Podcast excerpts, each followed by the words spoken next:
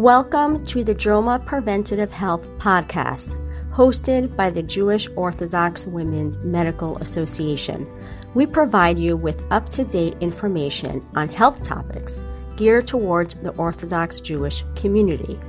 This podcast content is provided for informational purposes only and is not intended as medical advice or as a substitute for the medical advice of a physician. Welcome to the Jewish Orthodox Women Medical Association, or JOWMA podcast. I'm your host, Elisa Minkin. I'm a general pediatrician and also proud member of JOWMA. And I'm here with another proud JOWMA member for at least the second time, Dr. Denise Moses. Hi. Hi. Thank you so much for doing this, especially on short notice. I'm going to warn our listeners that you came straight out of work. And if it comes to data, it's going to be on my shoulders. I am surrounded by papers. I'm going to try the best I can to be the data wonk here. So I'm just going to reintroduce you briefly. Dr. Moses, MD, FACOG, is a board certified OBGYN. She received her undergraduate degree at CUNY Brooklyn and a medical degree at SUNY Downstate. She completed her residency at Hofstra North Shore LIJ Health System. She currently works at a private practice located in Queens, New York called Healthcare for All Women. So here we are. Back to COVID again. It's very sad because we did a talk, pandemic pregnancy. I looked at the date. It was end of January 2021. So a full seven months ago. And at the end, we were like, we're almost there. It's the final stretch. And it wasn't. Yes. wasn't slightly disappointing. So disappointing. It's a very demoralizing time. I mean, it's kind of like it reminds me of the of the um, uh, Charles Dickens novel. It's the best of time. It was the worst of times because, in the way, it's the best of times, in that we have vaccines that, despite what you might be hearing from the media, are very effective at doing what they should have been advertised to do, and that's should, which is to decrease significantly decrease severe disease hospitalization and death, not just get rid of COVID. This idea that we will get rid of COVID is not happening. Right.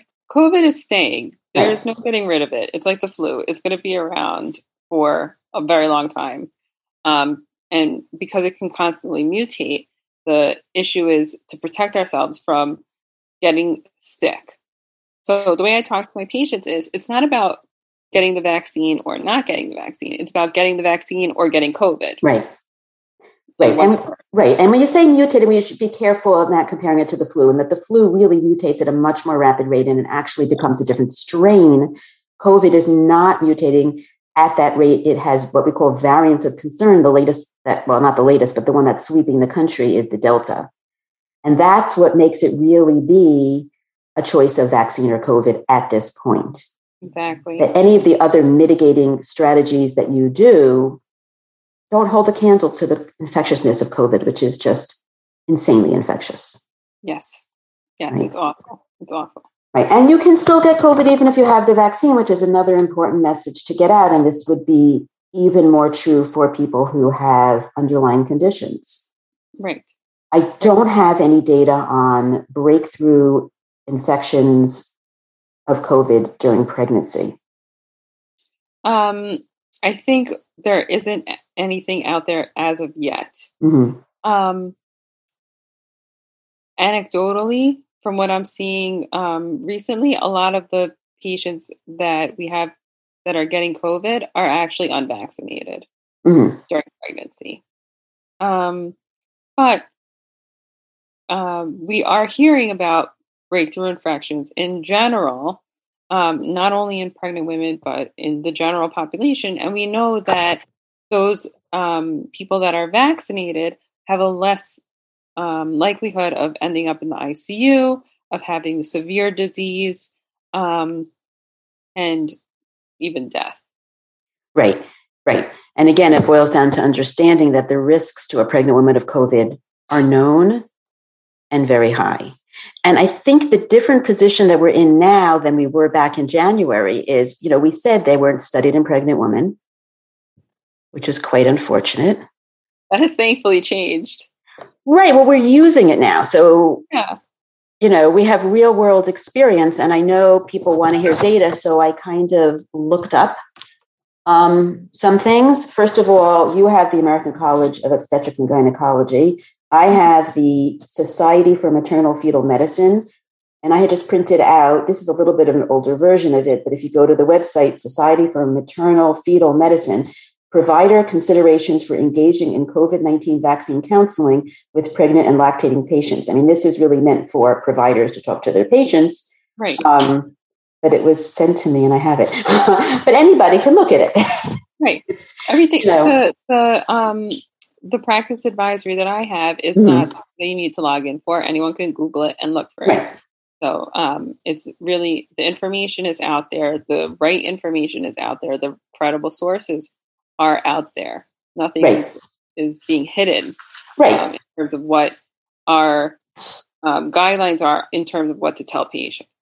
Right. So I want to read what the Society for Maternal Fetal Medicine recommends because it's changed. You know, when we did our talk, we had no data back mm-hmm. in January to base recommendations. We knew that COVID was dangerous for pregnant patients, but we didn't have evidence that it was safe for pregnant patients. So we were making a risk benefit decision with tremendous uncertainty. I would say mm-hmm. we're still making risk benefit decisions with a lot of uncertainty. It's not like we now have certainty. We're not here to tell people, guess what? Now the COVID vaccine is 100% safe for pregnant women. We're not going to say that. Correct. Nothing's 100% safe, first of Nothing all. 100% in this world. Right. But, but our knowledge is better but seven months later, it's just seven months later. Right. Right.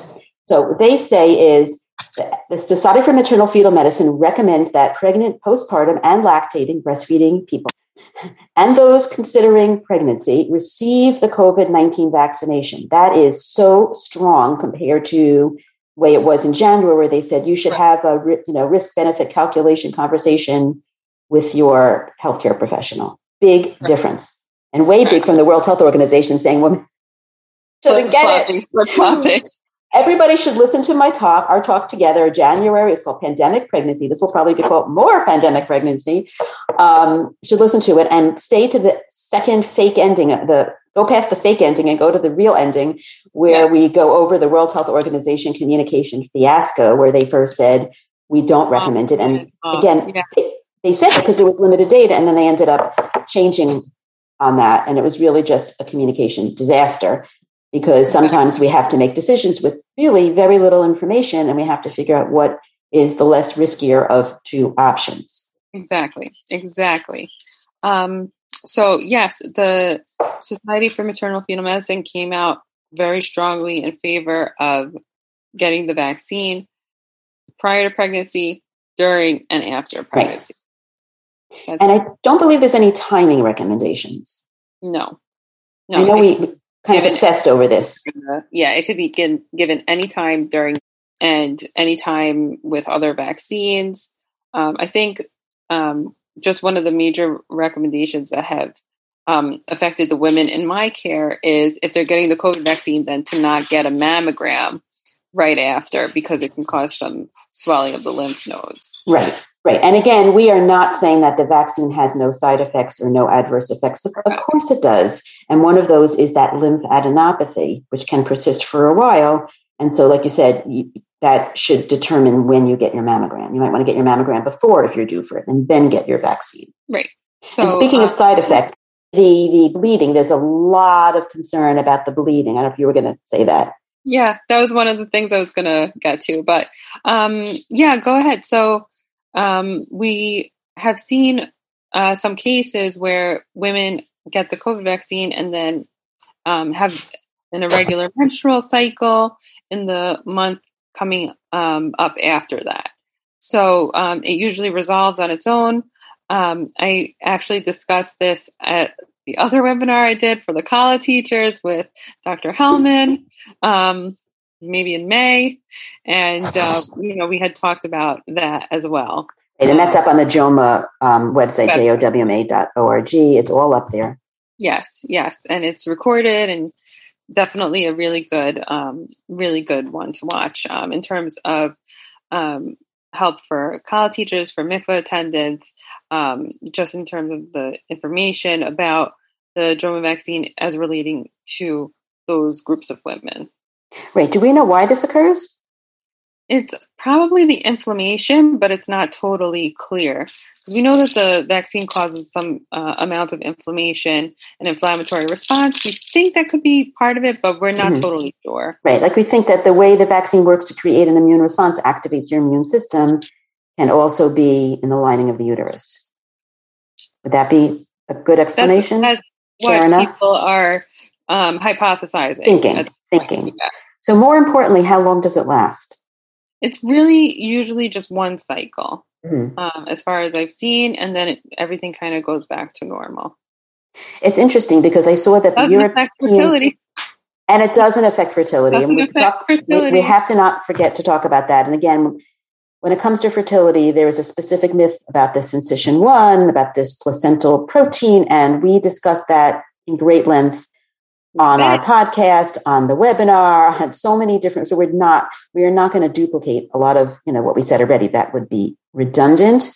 Um, I just want to say it cannot cause infertility. It just can't. It just can't. It just can't. But you can understand why the bleeding would make people think that it could. Correct.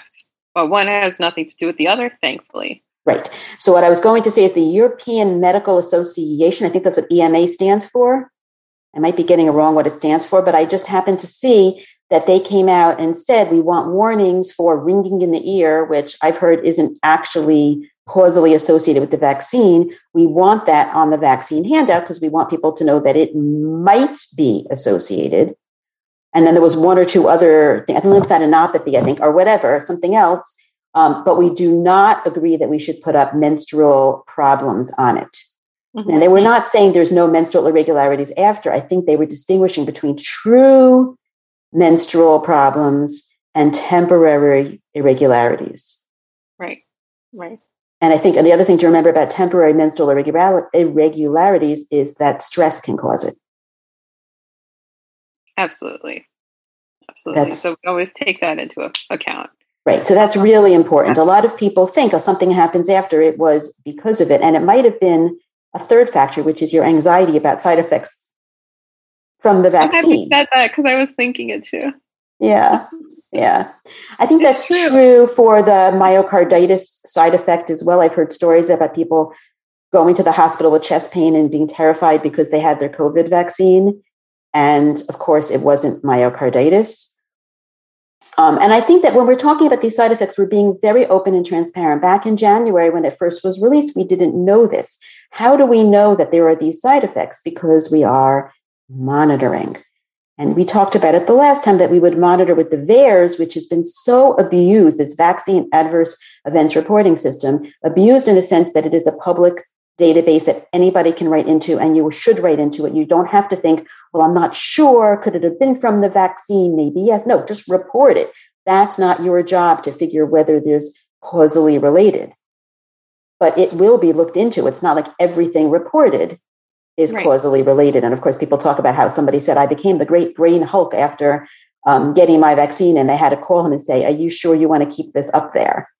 Because anybody can say anything. Yeah. But some of it will be real, and that's cause we, we have can, to be serious about this. Like this is something right. that actually deserves to be serious about, and um, it's it's really good to see that the more people we vaccinate, the more information we get. Um, and so many people have been vaccinated at this point that we're getting a lot more a lot more information about what could be a potential side effect, what to look out for, what to expect during that time and how long these side effects can last. Right. And I'm going to give a little bit of the data we have, but the data we have is really just from a small percentage of the people who've been vaccinated mm-hmm. for the most part. And I think we have to keep in mind that we're giving this all over the world. Right.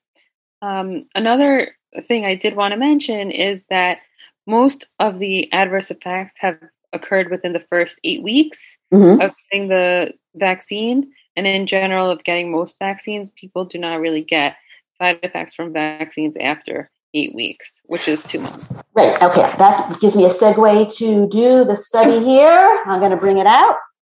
Okay. I have short term reactions among pregnant and lactating individuals in the first wave of the COVID 19 vaccine rollout.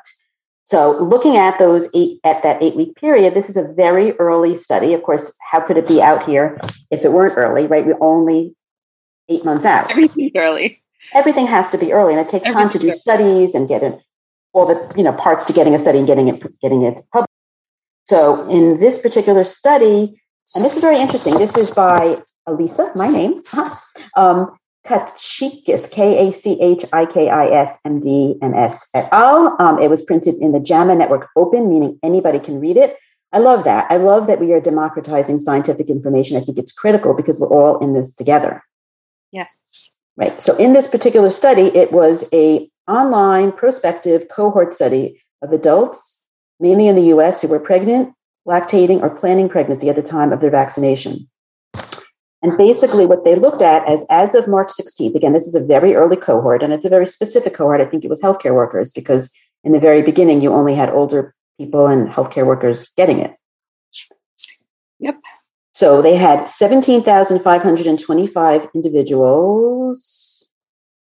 Um, and of this, looking to see for the data here, there were three distinct groups 7,809 who were pregnant, that was almost half, 6,815 who were nursing, and 2,900 who were neither but planning pregnancy in the near future. And most of them got the Pfizer or Moderna, which in general is true in America. Yeah, and that's what was available really at the time. Right.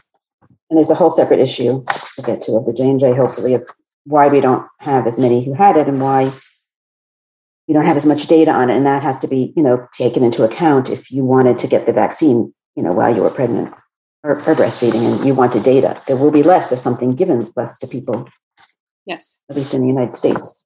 So what they found out from this large prospective cohort study meaning they were going forward as opposed to a retrospective study which you know this is gives us i think a higher quality of information than a retrospective when you go backwards.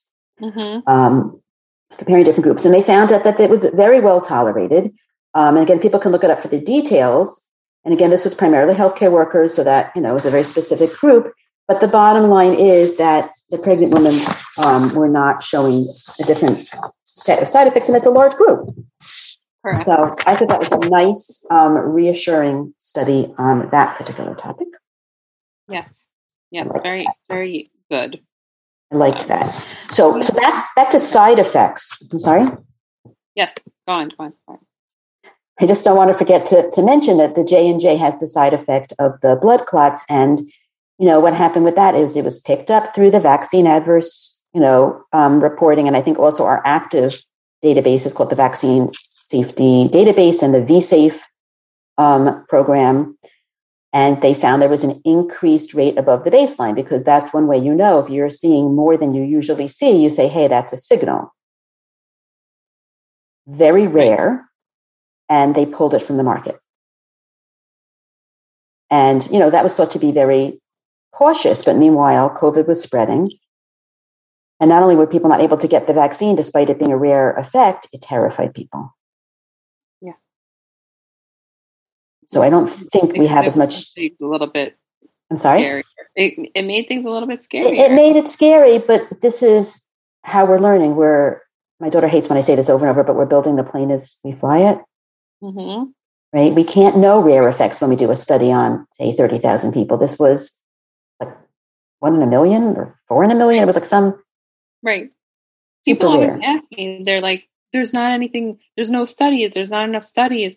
There are studies everything is new right. because the disease just came out in 2019. It's only 2021 right now. I mean, this is not like I don't know Law and Order or something where kind of things move really fast. Right. This is something that takes time, and we're all in it together, and we're all working together to kind of understand better how the disease itself works, how to protect the human race, how to protect each other, and how to prevent the further spread of disease. Right. And I think it's also hard because once you know about these rare side effects, you may not perceive it as rare. Right. So even if the Johnson and Johnson, when it had first come out with that side effects, was like ended up being like a one in a million type of thing, right? Or you know something like that. It, it was still it's still very stressful to hear that these type of things happen, and you don't want it to be you. Right, but that's the thing is that I think people think, and I've heard people say this, I'd rather not do something because if I give the vaccine and something bad happens, I'll never forgive myself. But if I just get COVID, well, I'll think, okay, I just got COVID. And that's called the omission bias. It's it's a logical fallacy. You know, we all use shortcuts to try to figure things out. Yeah, it is. It's very. It is. And we're here to not again not to push the vaccine. You know, JOWMA's been criticized for pushing the vaccine. We do not push a vaccine. We offer information so people can make intelligent risk benefit decisions. You, you can't do that if you're getting skewed information, whether it's politically biased or because the concept of it bleeds, it leads on the media. It's not interesting. Like millions of people got the vaccine and they got a sore arm, or even they got some swollen lymph nodes, or it's even their periods boring. got wonky. That's that's not so interesting. It really boring. isn't. Boring. Boring. Right? Yeah. So we're we're not going to hear all the good things the vaccine does, or all the you know things it doesn't do. Right. We have to look at the real numbers. The real numbers are so many people have gotten the vaccine and they are good. They're fine. Right. They didn't really have a side effect. Maybe if they had fever, fatigue, sore arm, that's super common. We get that with most vaccines that we get anyway. Right. We move on and that's it. And we're protected. Right. And it doesn't mean that there will be no Right. It doesn't mean that there'll be no more severe side effects than that. It just means that those more severe side effects will be rarer and what you have to do is compare it to what COVID does. Because I, I still meet people who think, I've never had COVID, I haven't had the vaccine, and they start knocking on wood. They all do that. They knock on wood. knocking on wood is not going to keep you safe from COVID. And nor will taking vitamins, which is another hot thing that I think a lot of people think I'll live healthy, I'll take vitamin D, you know, or even I'll take ivermectin or I'll take hydroxychloroquine. I mean, none oh, of these, right, are proven strategies to avoid getting COVID or getting a less, more severe form of COVID. Right. There's only one way. Well, in a way, there's more than one way. I don't want to. I, I, don't mean to keep being a devil's advocate here, but you know, we are going to be completely honest. And I'm sorry, I'm really the vaccine is not perfect, right? And we have Swiss cheese. We've talked about the Swiss cheese, which is different mitigating approaches when there's a hole in one oh, then there's other I'm dying.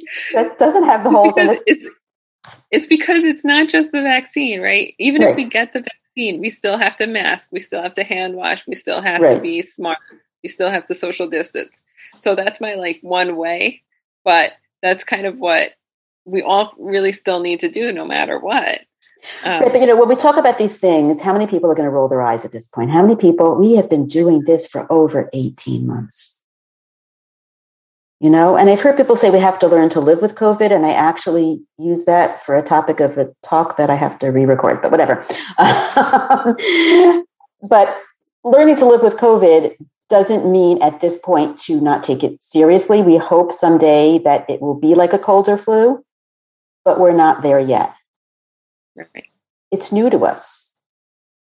And not everybody is capable of mounting enough of a response so that it's mild that's a big problem. So for all the people who say I didn't have any symptoms and I have antibodies or I just had a cold, well, that's wonderful for you. But we had, I think, close to 630,000 people just in the United States alone die of COVID. Right? our ICU, our ICU beds are full. Children's ICU beds currently are full, which doesn't mean that children on the whole get very sick with COVID. Most of them do not but when you're talking on a large scale, even a small percentage can overwhelm our healthcare. And once our healthcare is overwhelmed, you can't get good care when you have COVID. You can't get good care if you have something else. Right.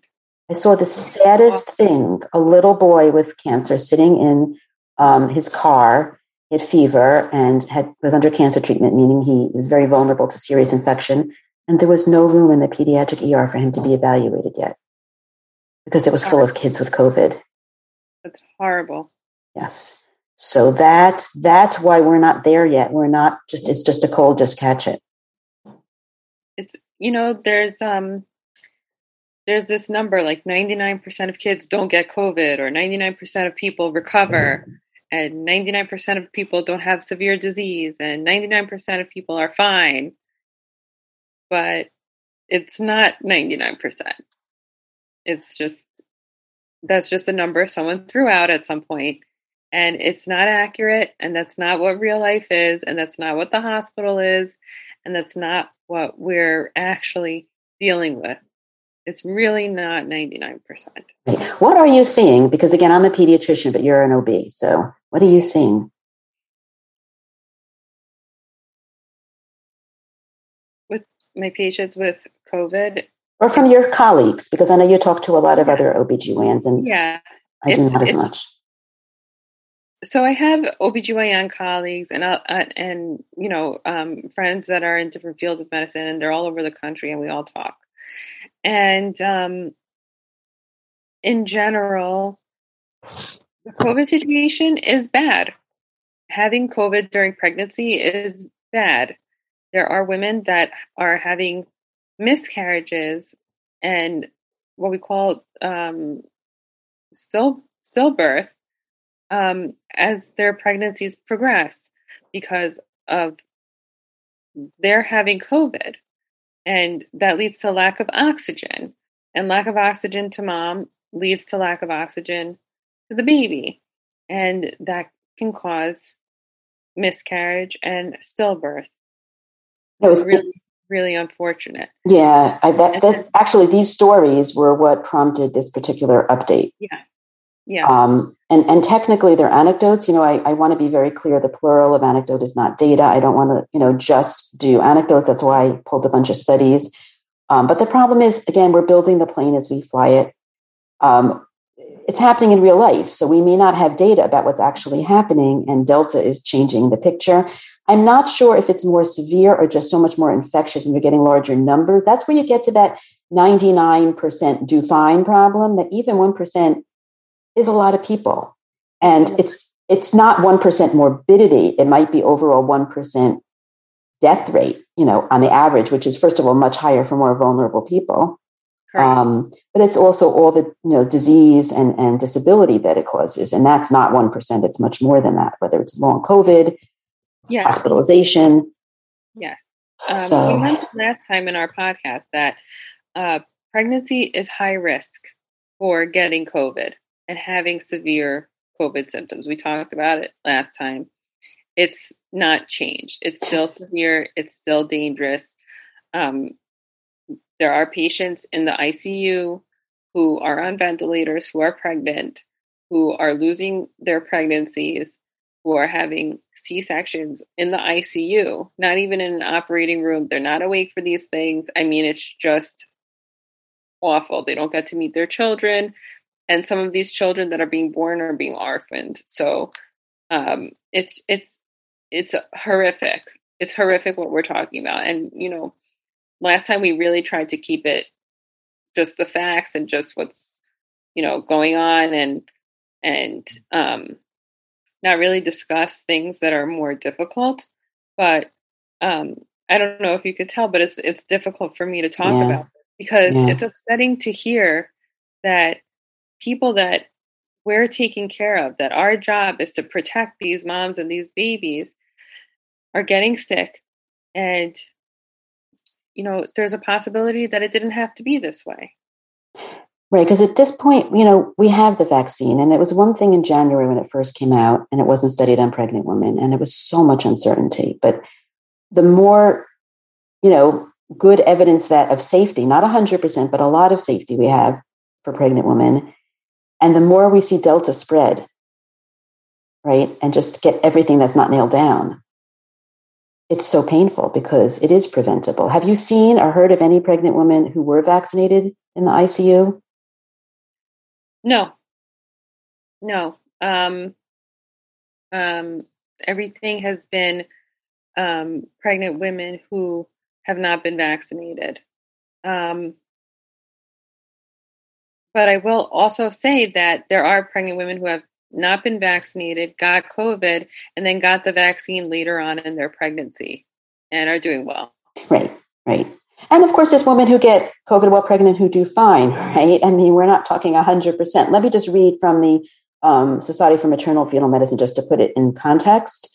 Um, it says here, though the absolute risk for severe morbidity and mortality remains low for, for dying or for getting very sick for it. In other words, we're not going to say it's 100% at all. It's, you know, most women will do okay while pregnant, even if they have COVID. But there is three times the risk for ICU admission, two, almost two and a half times the risk for needing ECMO, which is that bypass we talked about the last time. And I, you know, I've seen that happen. It's horrible.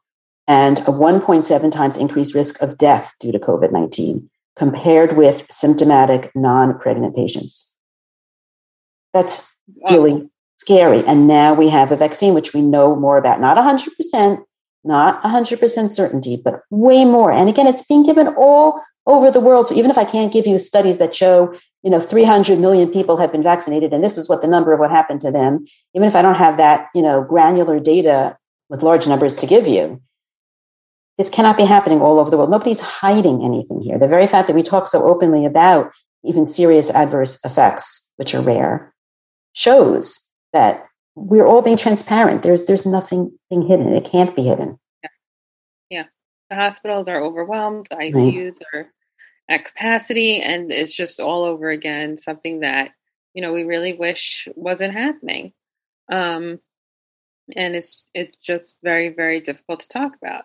I mean, we talked about my experience with COVID um, over a year ago, and we said, you know, I mean, I survived it.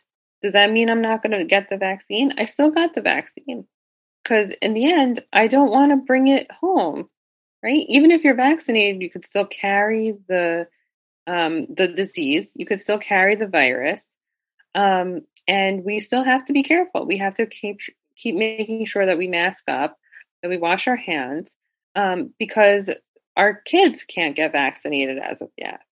We just don't want to infect them. Right. And another hot topic is um, people who've already had COVID, because, you know, a significant percentage of our population had COVID. And yes. some of them have been vaccinated and some of them have been not vaccinated. And so they ask a very reasonable question What's the rate of reinfection versus the rate of breakthrough infection from the vaccine? And that's a reasonable question. It may not be so easy to answer with any degree of certainty for a number of reasons. And I think that's where you have to be really careful about what you see in the media. There have been a bunch of preprints, meaning studies that have not gone through peer review. Right. Right. And like I went through one with my dad. Correct research to look yes. at, right? Yes, you have to know what you're looking at. And yet the studies, you know, were used yeah. in the media to show, okay, natural infection is way better. And so we really have to talk about natural infection. And I think first it's fair to say that when we spoke in January, we did not know as much as we know now about the robustness of natural infection immunity. We do know now that it seems to be in a lot of people, but not all people. And I think people have to be careful about measuring their antibodies to see if they're still immune. And I've said this in the last talk, I'm saying it again that we do not have an exact correlate of protection. There are people who've gotten reinfected with their antibodies still being positive because you need the right antibodies, what are so called neutralizing antibodies. And as of yet, that is not commercially available. So I had did not have COVID. I had the vaccine, and I don't ask why I measured my antibodies. I was told not to, and I promptly ignored it after, as long as it wasn't zero, because I don't know what that number means. right? Am I so stupid as I'm going to to kind of be like curious? I measured mine too, and then they went down. Like, but what does that mean? Seven right before. I'm like, I don't know what that means, but I for you know, they measured it when I was going into labor and then I checked it again, you know, at a physical. And I was just like, let me just see where we're up to. But, but what does and that mean? Doesn't mean anything. Right. right? And our immune system is much more complex. Your immune system is much more complex. You can have memory B cells with waning antibodies. You can have right. other kinds of immunity, T cells, right. innate immunity. It's very complicated. And again, you have a lot of uncertainty. And to try to use one number, an antibody test, to give you certainty, it's a false sense of certainty. So when I was calling myself stupid, it's because I talk about this all the time and I know better. And so I promptly said, good, it's not zero. moved on. Yeah. It's not going to I mean, change. My sister in law is an infectious disease doctor at Yale. And she said, do not check your antibodies. And right. I was like, I'm just curious. Right. So there's a very rational That's question. That's right. different. So, right. So first of all, I just want to say that when people talk about natural immunity being better, it's a either it, it should be talked about b'diavad, you know, post facto as opposed to lechatchila beforehand. That there are people who are saying, I don't want to get the vaccine because I'll get a stronger antibody response if I get the natural disease. If you didn't get it yet, it is risky. It is way riskier than the vaccine. That's the whole point of the vaccine is to give you a controlled, careful, right. safer not 100% safe, but safer way to be able to fight COVID than all the problems with the disease. And I've heard people think that, oh, vaccination, it's got stuff in it, it's like dirty. And my perspective is the disease is dirty. It's a virus. Yeah. The definition Ew. of germ, no? Ew. Did I miss something? Right? I mean, when they talk about spike proteins from the vaccine, which is a very controlled into your muscle goes away, it's that Snapchat we talked about versus your whole body filling up with spike proteins from the virus that's multiplying all over your body. I mean, to me, it's no question. But again, once you've had it, that's a different question. So when it comes to vaccinating someone who's pregnant who had COVID already, um, I think that that's a different risk benefit ratio. Mm-hmm. I'm not saying not to do it. And again, we are not giving medical advice here. Right. It's definitely but, a conversation to have with your doctor. Yes. Um, I have this conversation with my patients multiple times a day we talk about the COVID vaccine all day long because it's something that needs to be addressed. It needs to be talked about. I give out the JOWMA website for more information. You know, we we kind of need to have this conversation so that people get comfortable talking about it. People get comfortable asking their questions. Mm-hmm. You know, and people get comfortable realizing that the more people that get the vaccine, um, the more information we have, and the safer it is for everyone. Right. What are your thoughts on vaccinating people with women with prior COVID who are pregnant? I know that's a very specific subgroup. I'm just curious. Um, from what we're seeing now, they are still recommending to um, give the vaccine. They're and the reason would be? Um, there has been some, there's there was a study that I saw, and I can't remember off the top of my head right now, that showed that the immune response from the vaccine was actually better than the natural immune response. I think you're talking um, about the Kentucky study from the CDC. Was yeah, it the Kentucky and, study? Yeah, yeah. So I think that that is kind of what they're using. Um, but either way, having more of an immune response or having those antibodies that kind of last longer is kind of what we are looking for in order to protect our patient. So it's interesting that you say that because I get nervous when we, I call it propagandize the vaccine. You have to be very careful to not overstate it. I think that was one of the big problems. Like I said earlier, when we we said, "Oh, the COVID vaccine is ninety five percent da da da da, and it's going to prevent spread," and it turns out it didn't prevent somebody from catching it and spreading it to others. We now know that to be true. And again, if they had come out and said from the beginning, here's your expectations, it's going to minimize, not de- completely eliminate severe disease hospitalization and death, and you still can get it, but it'll mitigate it for you. It'll make it less severe. Then we wouldn't right. be going, oh my God, this doesn't even work, which people are saying. Right. It's not true that it doesn't work. Expectations. We have to know what we're looking for. What are we? What are we looking for? So we're looking for something where you're not getting the horrible side effects of COVID. You're not in the ICU. You're not on a ventilator. You're not, you know, um, having trouble breathing.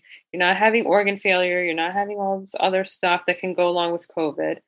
And, you know, you're you're protected from from those severe severe side effects of having the disease with the vaccine.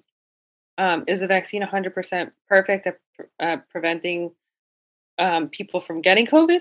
No. Are they um, better at preventing people from getting severe disease, from ending up in the ICU, from dying? Yes. And that's that's the important thing to to expect. That's right. the expectation to have. Right. And I think, you know, a lot of us are spreading the information from Israel. Israel's been putting out a lot of data.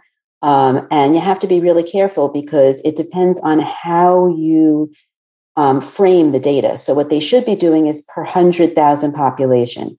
Because when you have a highly vaccinated population, if almost everybody's vaccinated then you can actually have this crazy situation where more people get the disease who are vaccinated than unvaccinated. And that looks to the regular person's eye as it doesn't work. That's called the base rate fallacy. You have to look at how many people are vaccinated. And you also have to look at risk factors. So if you compare a group and one group is very young and very healthy and unvaccinated, they could easily do better than a vaccinated, elderly, or immune compromised population. Right. And right. so that's what's happening in Israel. And they give you the raw numbers. It may look like, oh my gosh, there's all these people in the ICU who were vaccinated and they may be all above 80 years old or whatever. Um, so, you know, anybody who wants to can subscribe to the EMA, EMA. Um, it's from uh, Dr. Eliana Aaron, who is a nurse practitioner in Israel and has this um, program for um, students, American students who are in Israel. And she has all these WhatsApp groups, and I'm on it and she shares the data. And once they started putting it per 100,000 population, you could see the vast majority per 100,000 population in the ICU, severely ill, hospitalized, or unvaccinated. And that's the major, major point. Right. Being unvaccinated puts people at risk for all of these other ICU, other side effects of COVID, long COVID, all that stuff. That's that's the whole message that I think we should try and and, and get out there is, is what's the difference between getting vaccinated versus getting COVID? And right. Say it again. What's worse, getting vaccinated versus getting COVID? No question. It's getting COVID. And, and back to people who prior had prior COVID, I think the reason to vaccinate even pregnant women with prior COVID is because that immune response to prior COVID is variable you can't point to that individual and say, we have a way of knowing that your immunity to COVID is going to last through Delta. And we do have some studies showing, we have some data coming out of Israel showing a significant uptick in reinfections in the general unvaccinated population, which is a smaller percent because a lot of adult Israel is vaccinated.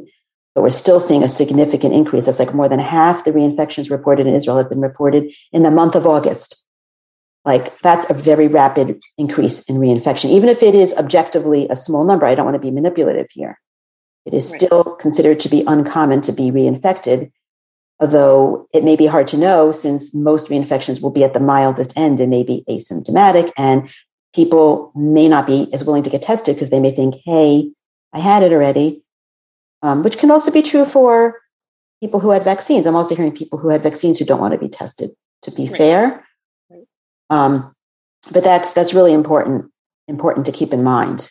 Right, right. I mean, it, there's no harm in being tested.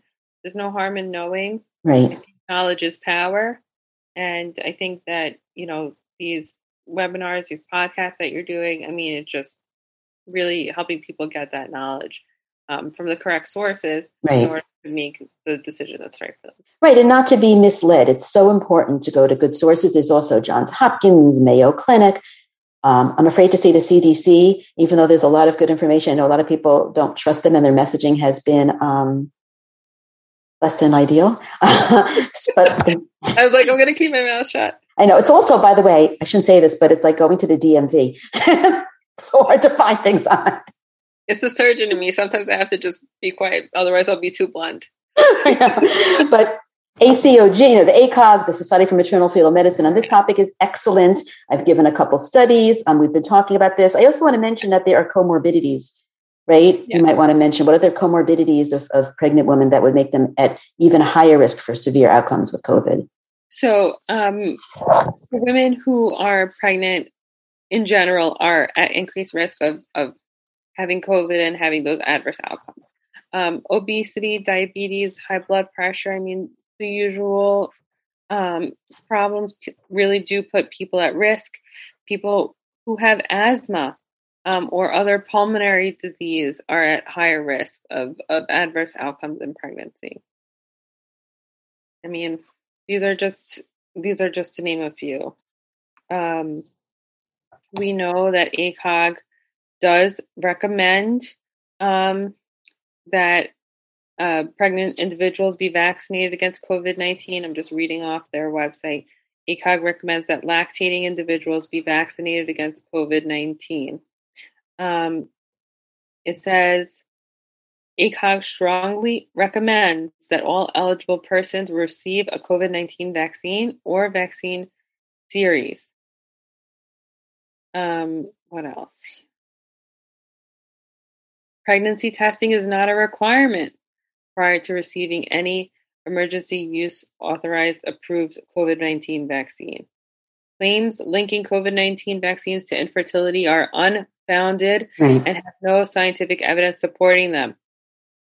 That's it. ACOG recommends vaccination for all eligible people who may consider future pregnancy.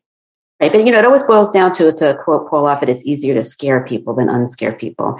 And I did a talk with Dr. Jonathan Howard in August of 2020 before the vaccines came out. And we already said they're going to say infertility. They're going to, maybe we didn't say that, but we, we knew that, but they're going to say long term effects, right? And when they say long term effects, by definition, they're saying, I don't want it for five to 10 years. I want to wait for five to 10 years of data. That and sounds, that sounds theoretically like sensible, like I want good data. But no, you're facing COVID right now. But then what? That's exactly what I'm saying. Like, right. okay, if we're all still here in five to 10 years. Right. You're facing the disease while you're waiting to make that decision. And again, we're making risk benefit decisions with a lot of uncertainty, not as much as before. And we do have some studies and we're doing it all over the world and we're, we're, we're getting data. It is happening and it's looking, and it's looking really good. I heard um, that. it's looking really good. You know, we really have to talk about that's very important is monoclonal antibodies because one thing that we came further along in since we spoke yeah. in January is monoclonal antibodies. And listen, we're not here to push the vaccine. There may be people who listen to this and say, I'm not comfortable. I've even heard of these side effects. I don't want to take a risk. That's your choice, right? We're offering information. It's your choice. I do this all the time as a pediatrician. I offer information. I don't shove it down people's throats. I don't judge them. Um, so monoclonal antibodies, even if you're not going to get the COVID vaccine, or even if you're pregnant and you did get it, you are still, they don't consider vaccination status. We know that you can have breakthroughs. Right. Even though we don't have data on that specifically in pregnant women. Right. Um, I don't know why you couldn't, especially for people who were vaccinated earlier. Um, you can get monoclonal antibodies. It is more widely available. It right. is allowable. I don't know what the recommendations are in that, though. I think there's still not enough info. I think we we wanted to bring it up last time, um, and there's still just not enough uh, information right now. Um, it's just not study. I'm looking at um, some studies right now, but they're not. We don't know. Right. This is something to make the decision. You know, with your healthcare professional. There's also the COVID Plasma Initiative people who have now pivoted to monoclonal antibodies. Um, I'm sure they can be found online. I don't have the number in front of here. me. Um, ACOG says, um, here we go. Uh, various monoclonal antibody treatments are available only under emergency use authorization. They are recommended for the treatment of outpatients with mild to moderate COVID 19 infection who are at high risk of clinical progression as defined by the EUA criteria. Pregnancy is included among the conditions that put individuals at high risk for clinical progression. This makes patients with pregnancy as their only risk factor eligible to receive outpatient monoclonal antibodies, according to the EUA. Yes, thank you. I'm looking for my COVID Plasma Initiative um, number, but I can't find it right now. But there is um, a way to reach them. And that is one way or just ask your healthcare professional. But you know i, I think we need to have a low um, threshold for that particularly for for women who haven't been vaccinated. Um, and it has to be given early. It has to be given early if it's going to be given. Again we don't have so much data to say you know how effective it is but again we know that women who are pregnant are at high risk and so we want to have that option out there Oh, um, makes sense. another thing I wanted to mention, yes. Um, during pregnancy, you know, we have flu season coming back up. We also mm-hmm. give out the uh, whooping cough shot, the Tdap vaccine.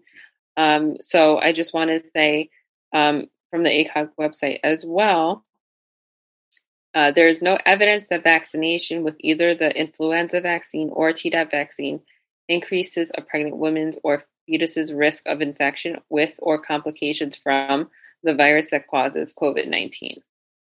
So we'll just have that out there. Those are the normal vaccines that we give during pregnancy. Excellent. They should still be given. Perfect timing as flu vaccine is out now for a lot of practices. Um, I want to mention a couple more studies. One of them is preliminary findings of mRNA COVID 19 vaccine safety in pregnant persons. Um, this is Tom T. Shimabukuro from the New England Journal of Medicine. This was April 21st, 2021. Um, and this talks about looking at the VSafe registry. Um, they were there's VSafe registry that had um, over 35,000 pregnant women enrolled, which is a ton, a ton. And it was a subcategory of the V Safe pregnancy registry, which is people, I guess, willing to do all that filling in surveys and online, or whatever, is a much smaller group of 3,958. Um, and actually, I'm reading this, but this is actually uh, yeah, no, this is the same thing. Sorry. Um, this is the study where they talked about the 827 completed pregnancies. And unfortunately, there is a specific piece of misinformation about this New England Journal of Medicine study. Do you hear this one? Go ahead. You want me to do it? You do it. so the, the, the piece of misinformation that's being spread around is that 827 and they played games with the numbers um, this was done in the first three months of this specific V-Safe pregnancy registry, and they only looked at what happened within the first three months after vaccination. So the pregnancies that were completed in those first three months that were given early on were clearly early losses. That's what they were. So they calculate 82% were a miscarriage rate, which is not the correct denominator. The correct denominator would be all the women who were pregnant and vaccinated in that cohort. Correct. They didn't use that number though in their calculations. They used the 827, which is very confusing. So the people who quote that are kind of finding an error in this paper. To be fair, yeah, yeah. To be fair, it but, is wrong. It is wrong. It was wrong, but but still, it's not that they were trying to trick people and that there was some secret high miscarriage or early loss rate. There has not been. Not in the small group and not in the larger group of the VSafe registry. These are active databases where we're looking. So anybody who wants to can, can go to that study and the preliminary conclusions where there are no obvious safety signals among pregnant persons who received mRNA COVID 19 vaccines. But of course, we need more long term follow up. This was just April. Very, very early. Like our talk was in January. This was the first three months in that time period. It's very preliminary, but it's very reassuring. And be very careful when you hear these studies being distorted like that. And again, if you ever have a question, hey, I read there's an 82% miscarriage rate from um, this New England Journal of Medicine study, go straight to Vaxopedia, V A X O P E D I A. That is a great resource. It's like the Wikipedia of vaccine misinformation. and you will it. find out, yes, you will find out exactly what how that was distorted in a way probably better than I could explain. Um, there's also a brand new hot off the press study, safety of the BNT162B2 mRNA, which is the Pfizer vaccine, in a nationwide setting with Noam Barda, B A R D A et al., in the New England Journal of Medicine, August 25th, 2021. Today's the 31st, so it is super hot off the press. I'm very excited about this one. Plus, it's from Israel. Go Israel. Yay. And um, again, people can read it. I'm not really going deep dives into any of this. You've been very patient. I told you it'd be shorter. I lied. Sorry. I meant just to be sure. I did I mean it. So good. There's too um, many things to cover. There's not enough. I know. I know. We thought it would just be a simple update, but yeah, I had eight papers in front of me. Um, so what the results were looking they're at, legit, right? They're legit papers. I got a couple more. Um, I just want to put these out there. I just want to throw them out there so people can look them up. People who are data wonks, they want to look them up, they can.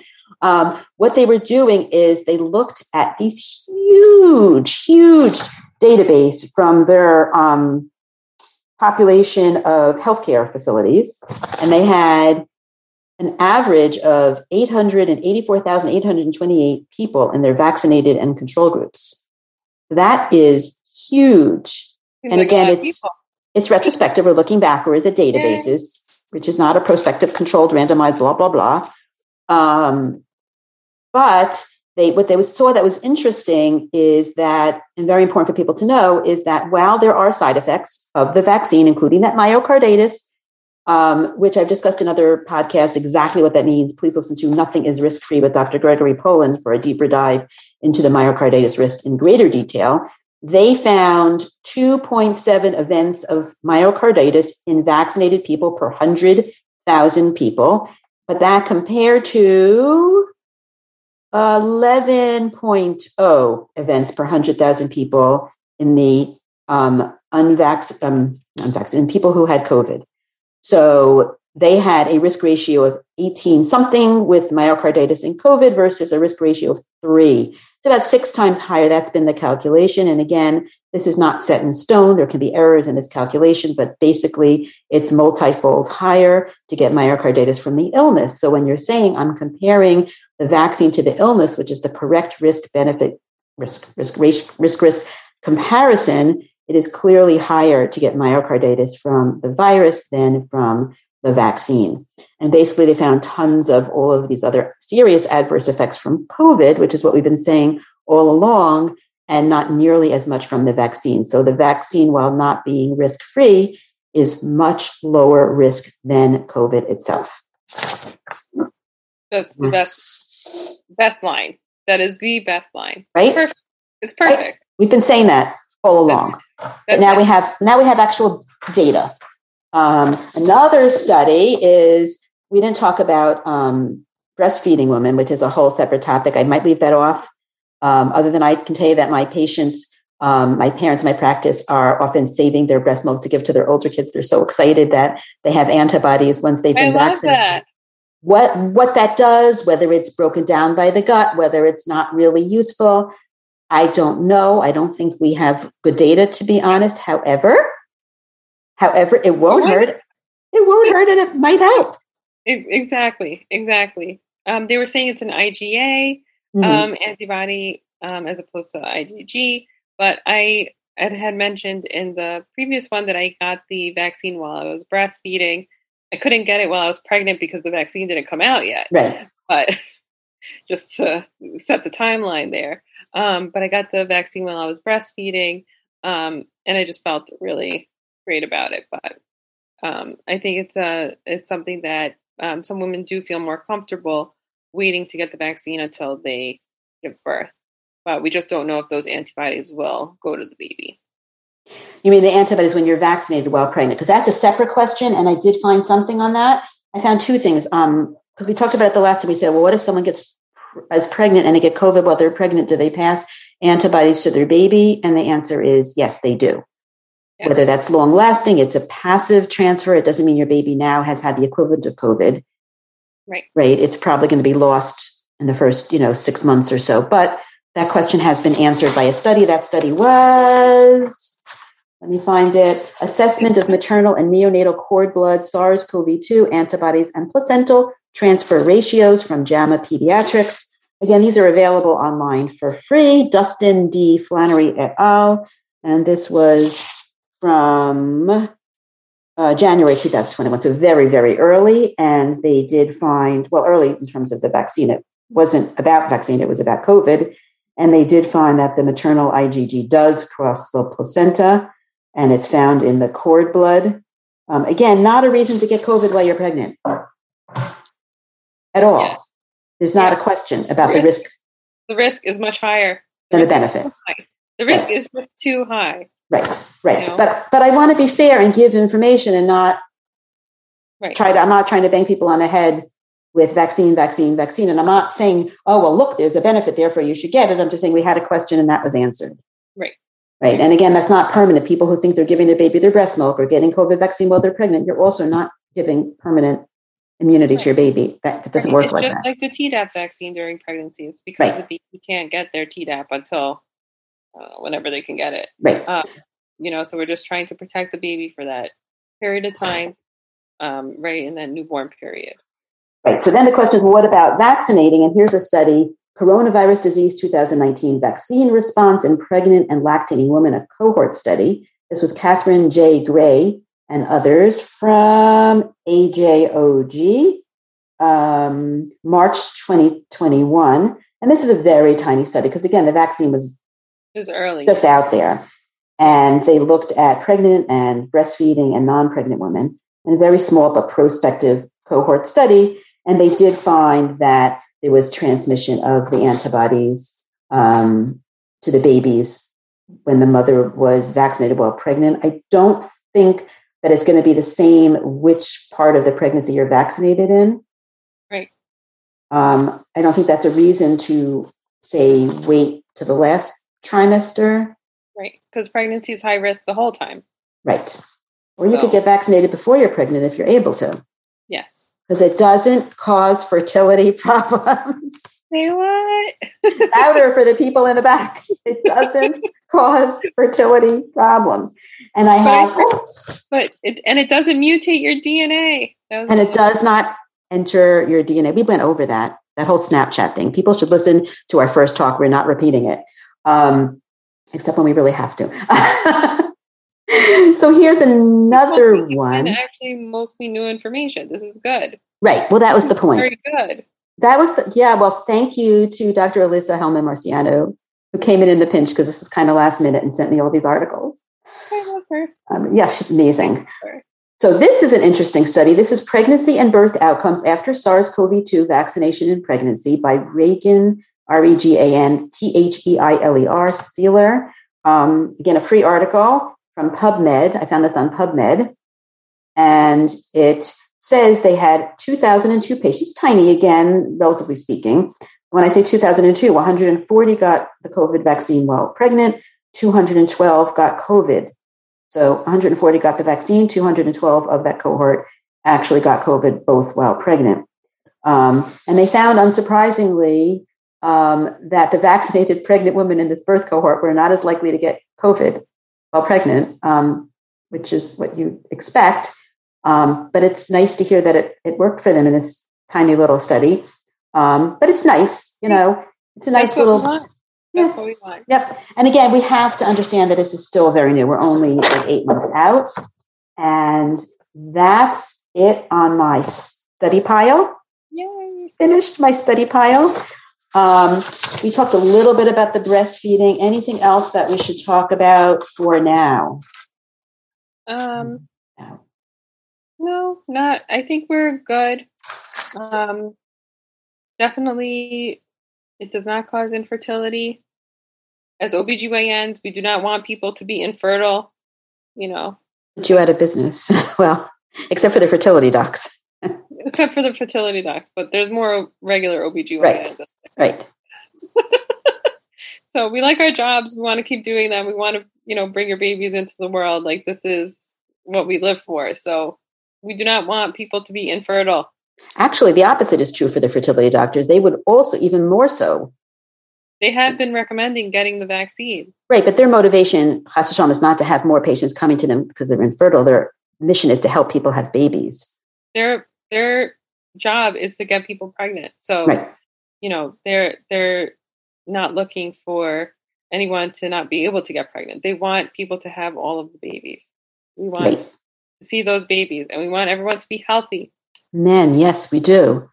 So thank you so much, especially last minute, and especially for the third time counting that but addendum. It's important. It's important. So important. Get this information out there. So important. Thank you so much, and Shana Tova. You too, Shana Tova. Thanks for listening to the JOWMA Preventative Health Podcast.